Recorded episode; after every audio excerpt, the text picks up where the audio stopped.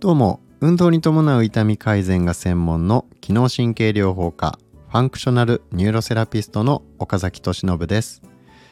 国内外の一流の指導者から学んだ技術で足、膝、腰の慢性痛や関節痛で悩む方を根本改善に導いています。あなたはこの音声講座を聞くことで痛みなく自由に動ける生活を取り戻すための知識を得ることができます。もう戻れないよ。昔のようには。っていう曲ご存知でしょうか。白日っていう曲の歌詞ですけれども。まあなんでこれいきなりこんなこと歌ったかっていうと。まあ実はですね僕が本当にもう戻れないなと。昔施術だけで足とか膝の悩み痛みに対処しようとしてた自分にはもう戻りたくないなと。まあそういう思いを持ってるんですよ。で今日のテーマはなぜ足病医は足膝腰の症状にインソールを使うのかというテーマなんですけど、えー、私が取り扱ってるインソール っていうのは足病学の世界的先進国であるニュージーランドそしてオーストラリアでトップシェアのインソールフォームソティックスメディカルというものです。でこのインソールに私自身もクライアントも、まあ、とても助けられているわけなんですけれども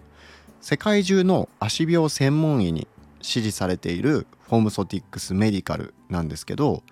まあ、そもそも多くの方はインソールがどれぐらい足膝腰の症状を解決していく上で役立つのかどういう理由で使う必要があるのかっていうのを知らないと思うんですね。で知っていて使わないのとそもそも知らないのでは大きな違いですよね。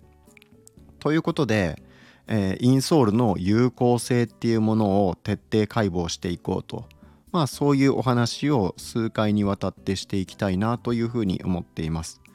えー、ということで早速結論なんですけれども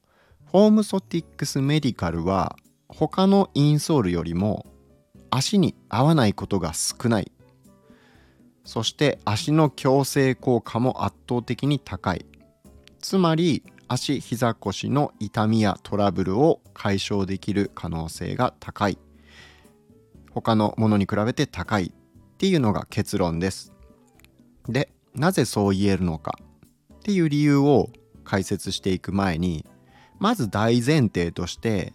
インソールが必要ない場合っていうのもあります。足膝腰の症状に、まあそういう症状があったら絶対にインソールを使った方がいいよっていうわけではないということは最初にお伝えしておきます。その上でインソールだけでそんなに体って変わるもんなのっていう疑問があると思いますので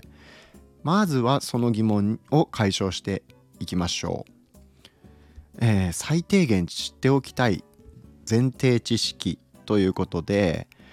歯並びが悪いと良くないのと同じで足の骨の並びが悪いのも良くないっていうお話をします。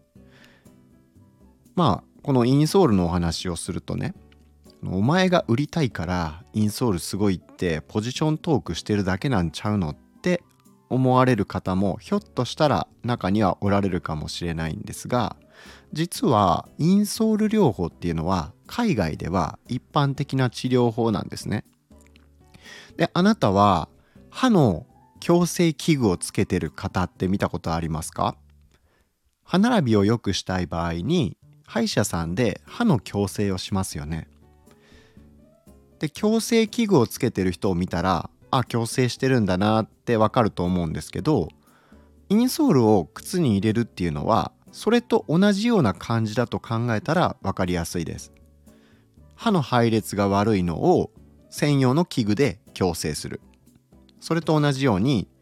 足の骨の配列が悪いのを専用のインソールで矯正するということです。歯並びが悪いと見た目にもわかるし見た目にも良くないし虫歯になりやすくなるとか噛み合わせが悪いとしっかり噛めないとか、まあ、顔の左右差が出てしまいやすいとかっていうのは知ってる方も多いと思いますし、まあ、イメージがなんとなくつくっていう方も多いと思います。でその一方で足首から下の骨の配列まあこれ高速部っていうふうに言いますが足首からかかとにかけての部分ですね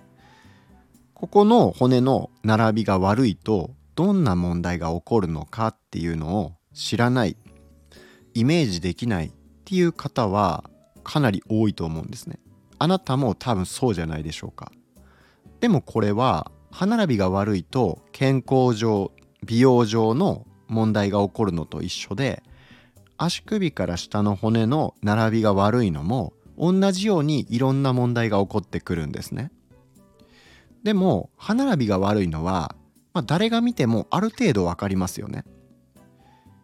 で高速部の配列の良し悪しを判断できる人はほとんどいませんし気にしたこともないと思うんです。高速部っていうのはえ後ろの足の部分と書いて高速部です。まあかかとですね足首からかかとにかけて。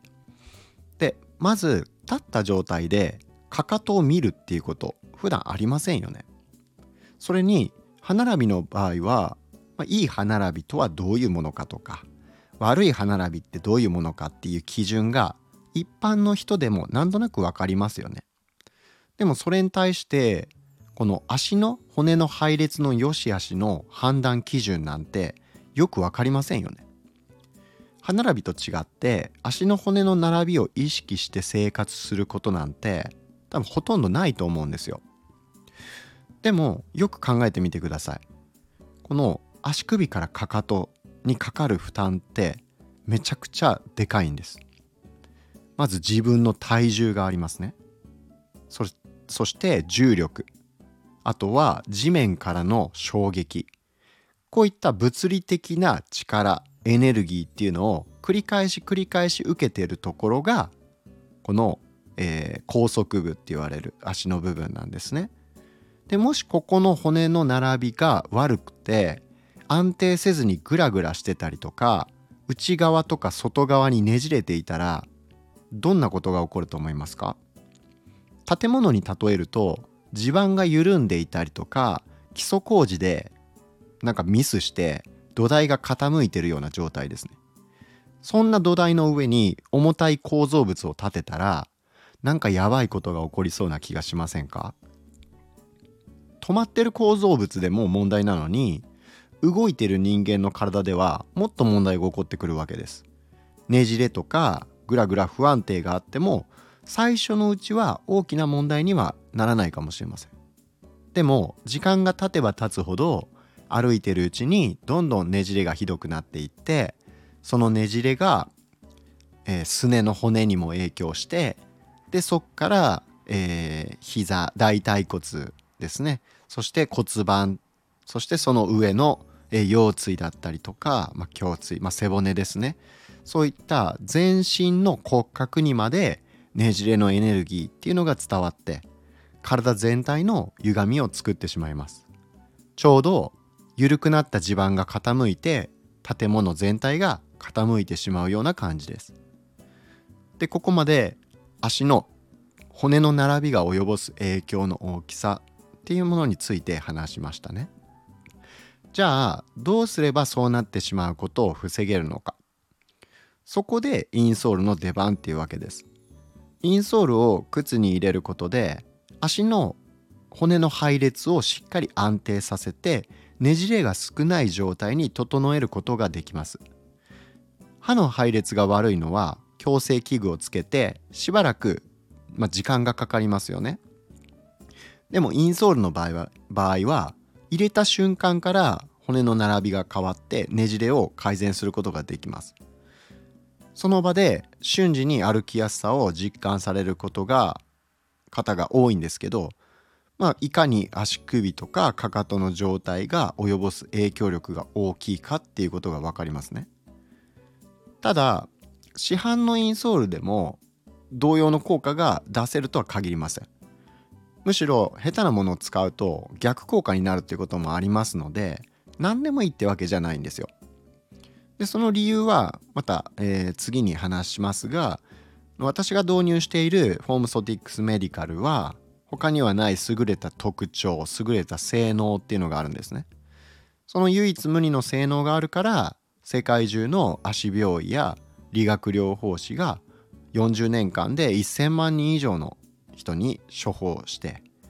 で足病学の世界的先進国であるニュージーランドオーストラリアでトップシェアになってるわけなんですね。なのでくれぐれもインソールはあの何でもいいってわけじゃないので安物には手を出さないようにしましょう。あとはインソールを入れる靴がそもそも合ってない。靴が合ってないっていう場合もこれ効果出ませんから、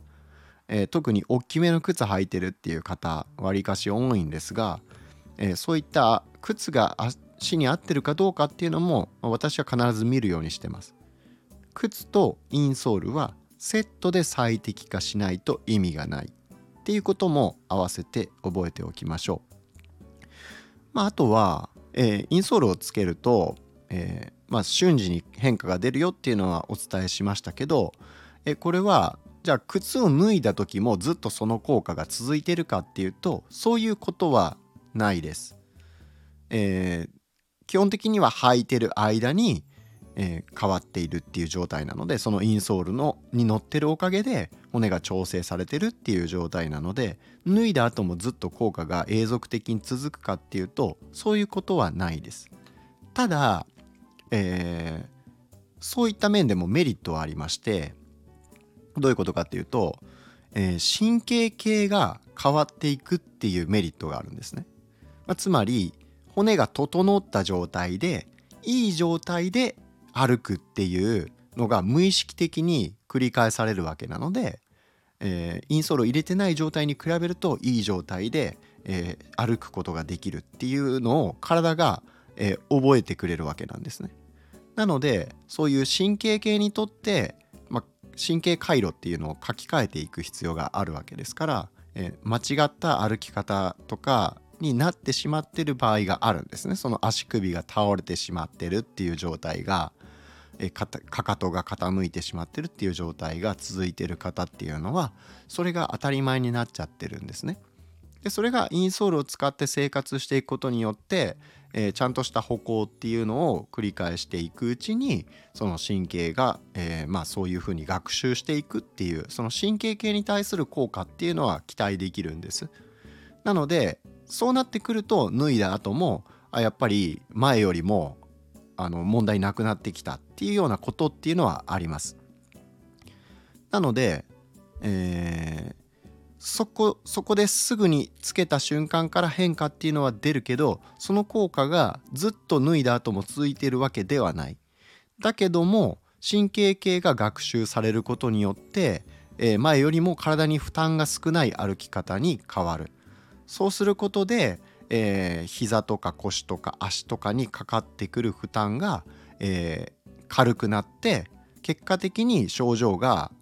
軽くなっていくっていうことはあのあります。なので、えー、脱いだ後もう履いてる時しか全然効果ないんでしょっていうことではないです。はい、なのでそこは、えー、間違えないようにしてください。ということで、えー、今日ここまでの内容をちょっとまとめましょう。えー、歯並びが悪い場合にいろんな問題が起こるように足の骨の並びが悪い場合もいろんな問題が起こります。特に足膝腰ですね。で体の土台である足の骨の並びが悪いっていうことは地盤が緩んだり基礎が傾いているところに建物が建っているっていう状態に似ています。この状態だとすぐに問題が起こらなくても時間が経つほど問題が大きくなって痛みや全身の骨格の歪みっていうものにつながってきます。特に足首からかかとにかけての高速部って呼ばれる部分は自分の体重重力そして地面からの衝撃こういった物理的なエネルギーを繰り返し繰り返し受けるところなので負担が大きくなってねじれの起点になりやすいです。でねじれや不安定の問題を解決するためには道具を使うのが最も確実です。歯並びの矯正に専用の器具を使うように足の矯正にも専用の道具が必要です。それが医療用インソールというわけです。ということで、えー、今日はまず最初に前提知識ですね。えー、歯並びが悪いのとよ悪いと良くないっていうのと同じでいろんな問題が起こってくるっていうのと同じで足の骨の並びが良くないっていうのも、えー、問題が起こってきますと。それを解決するためにインソールっていう手段が有効ですというそういう、まあ、前提情報のお話をしました、えー、また次回ですね、えこの足病の歴史えー、足病日本における足病学の状況も踏まえて、えー、より詳しくインソールが何で効果があるのかっていうところをねもうちょっと具体的に話していこうと思います。ということで今回は以上で終わります。また次回お会いしましょう。